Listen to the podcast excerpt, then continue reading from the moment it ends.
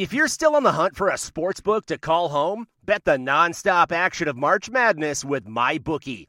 Enter bracket contests for a chance to take home prizes of up to $25,000 or pick from a huge selection of straight bets, props, and odds boosts. Whatever your style, MyBookie makes it easy to play your way and get paid.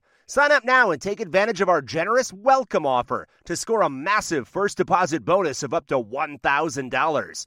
All you have to do is claim promo code MADNESS50. But the fun doesn't stop there. Get up to the minute odds, free bets, and expert predictions to help you decide who to put your money on. The best part about MyBookie, you can bet on anything, anytime, from anywhere. Use promo code MADNESS50, that's MADNESS50, to secure your limited time welcome bonus today. This is Husker Online, your authority on Nebraska athletics. In this weekly show, the Husker Online team will give you the latest insight on Husker football, basketball, baseball, and of course, recruiting. Now, here's your host, Husker Online publisher Sean Callahan. Hello, and welcome again to another edition of the Husker Online Show. We're all together, guys. Robin Washut, Nate Clouse. Um, it's been a few months. Um, take that 2020 we're all together here in 2021 um, but it's, it's good to have everybody here in the studio as, as we got a lot to talk about robin and nate yeah nature is healing we're all coming back you know after uh, things hit the fan and uh, slowly but surely we're getting back to normal one day at a time well guys let's get right down to what just the last couple of weeks um, have been like and particularly this week um, it's almost like a new form of the off season has just launched before our eyes. We knew the transfer portal was going to be a big part of college football. It has been a big part of college football, but there's just something about January of 2021 where it's turned into almost a hot stove season. And I, I wrote that in my 321 um, that, you know, this hot stove season, and it's particularly longer this year because classes haven't started yet. They're two, three weeks later than normal. So that's just more time. Coaches aren't on the road recruiting like normal. So there's just a lot of meddling back and forth going on. And Nebraska's added two very good players from the portal, Samori Toure and uh, Markese Stepp. They lost Wan'Dale Robinson though to the portal, um, so it, it, it's pretty nuts just when you look at how these last few weeks have played out, not only at Nebraska, Robin, but around college football.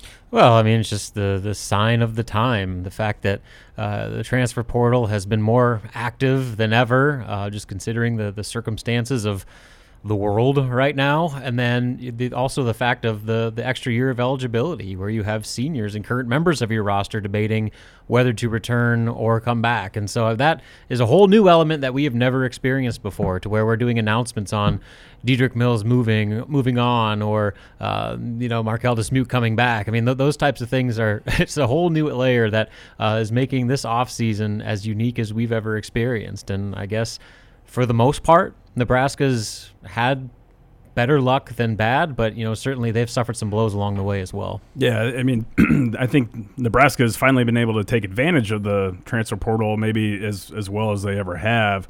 But on the other hand, you have lost you know, arguably, you know, someone who's kind of the you'd made the face of your program, really. Uh, certainly the face of the the offense and Wan'Dale Robinson. So, I mean, that's that's definitely was a tough pill to swallow this week. Yeah, let, let's get into Wan'Dale Robinson. I mean, that was a deal where you know there there had been some smoke out there. He made a tweet early last week. Sometimes you have to bet on yourself or something like that, and typically that means all right if you're trying to read tea leaves.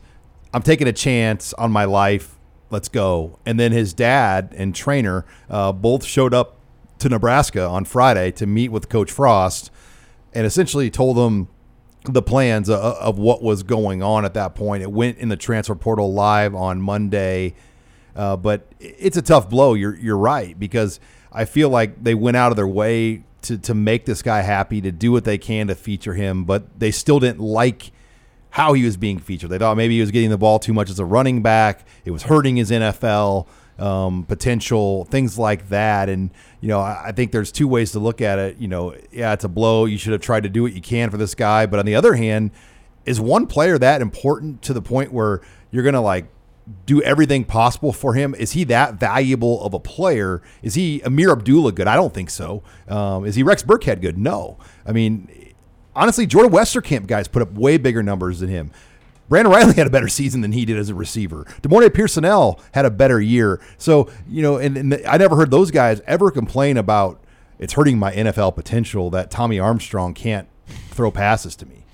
Yeah, and so uh, you know, I, I, think that when you look at the degree that this hurts Nebraska, Wan'Dale's on-field production is not irreplaceable in any sense. I mean, he was a good player who uh, was one of the best playmakers on an offense that didn't have hardly any playmakers, and so uh, as a result, I mean, he was he was a key piece to a bad offense. But the bigger issue for me is all the other stuff off the field. The fact that um, he was essentially anointed by the coaching staff to be the face of the program, right along with Adrian Martinez. And I mean, he was kind of the, the guy they were selling to recruits, and um, you know had a profile as big as any player on this roster. And uh, for him to decide to leave because he didn't think his opportunity to get to where he wanted to go was good enough at Nebraska.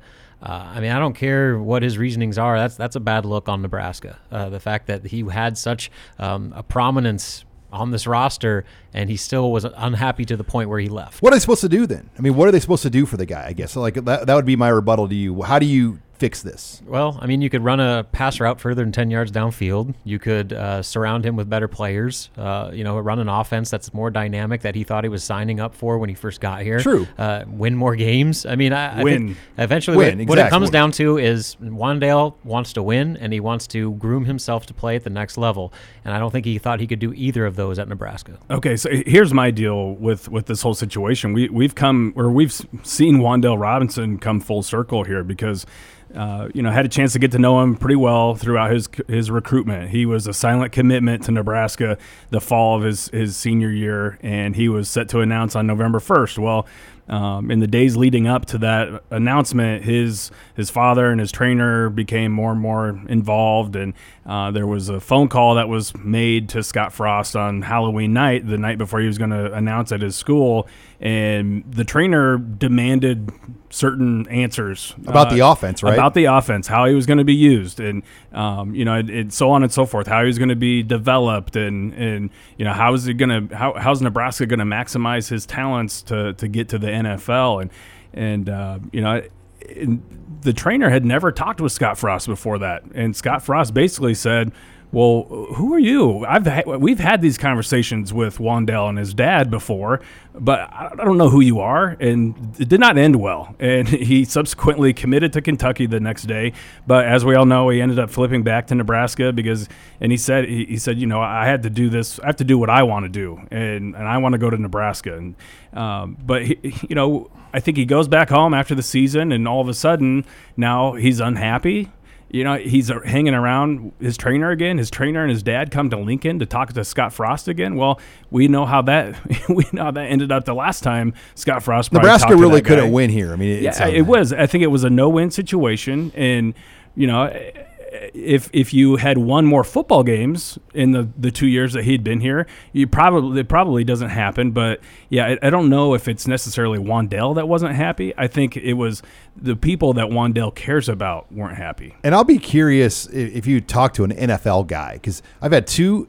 different guys that played in the NFL this week say, you know, he's a good player, Sean, but I don't know if he's like a long time NFL guy. He might be a guy that gets in somewhere for a while, but when you talk about him being like a contract NFL player, both these guys said I don't see that at all with Wan'Dale. He's going to have to do a lot, obviously, wherever he goes to take to that next level, to be like an Ameer Abdullah who's still in the NFL, someone of that nature. And I think that's what he wanted. And obviously that wasn't happening at Nebraska. Yeah. And, you know, I mean, guys like that, you know, there, there are some that make it, but uh, with a guy that small, it's hard to make it. Better be good. And you, and you better be extremely dynamic. And, you know, they tried all they could to get Wan'Dale the ball in space, and it just never really clicked. And so I guess I don't know uh, is he going to be a guy that stretches the field on the perimeter in the NFL? No. I mean, he's going to be a slot guy. And if you can't get open, you know, at Nebraska where they're feeding you the ball 20 times a game, you know, how are you going to do in the NFL? So I, I guess maybe he thinks that a different offense will showcase his talents better. But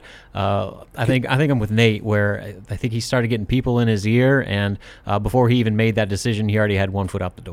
Yeah. And, you know, I, I never want to make a decision for a kid or, or second guess their decision because you don't know all the factors that are involved. And I know that in that statement he did mention something about his mother being sick, and I know he's got a he's got a brand new little baby sister and and everything. And and uh, but I mean I, I think that that was also kind of a strategic you know, just in case the one-time deal. transfer yeah, rule just doesn't in case get that passed. one-time transfer rule doesn't get passed, you can fall back. You know, COVID is kind of a safety net here. Well, I remember when a bunch of guys transferred to Kentucky years ago.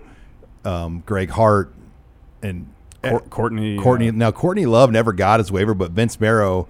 They strategically tried to get waivers for a lot of those guys too, for different family reasons that they had to leave Nebraska for. So, I mean, that's right in the Vince playbook. I mean, he's he's good. Like, I mean, Vince knows what he's doing. Um, we've known Vince a long. I've known him since he was coaching for the Omaha Nighthawks. So, um, he- he's interesting. But guys, they did pick up two more transfers this week, um, and I want to come back and we're going to talk about the addition at wide receiver and at running back. In fact, we'll hear later in the show from both Samori Toure and Markese Stepp. You're listening here to the Husker Online Show.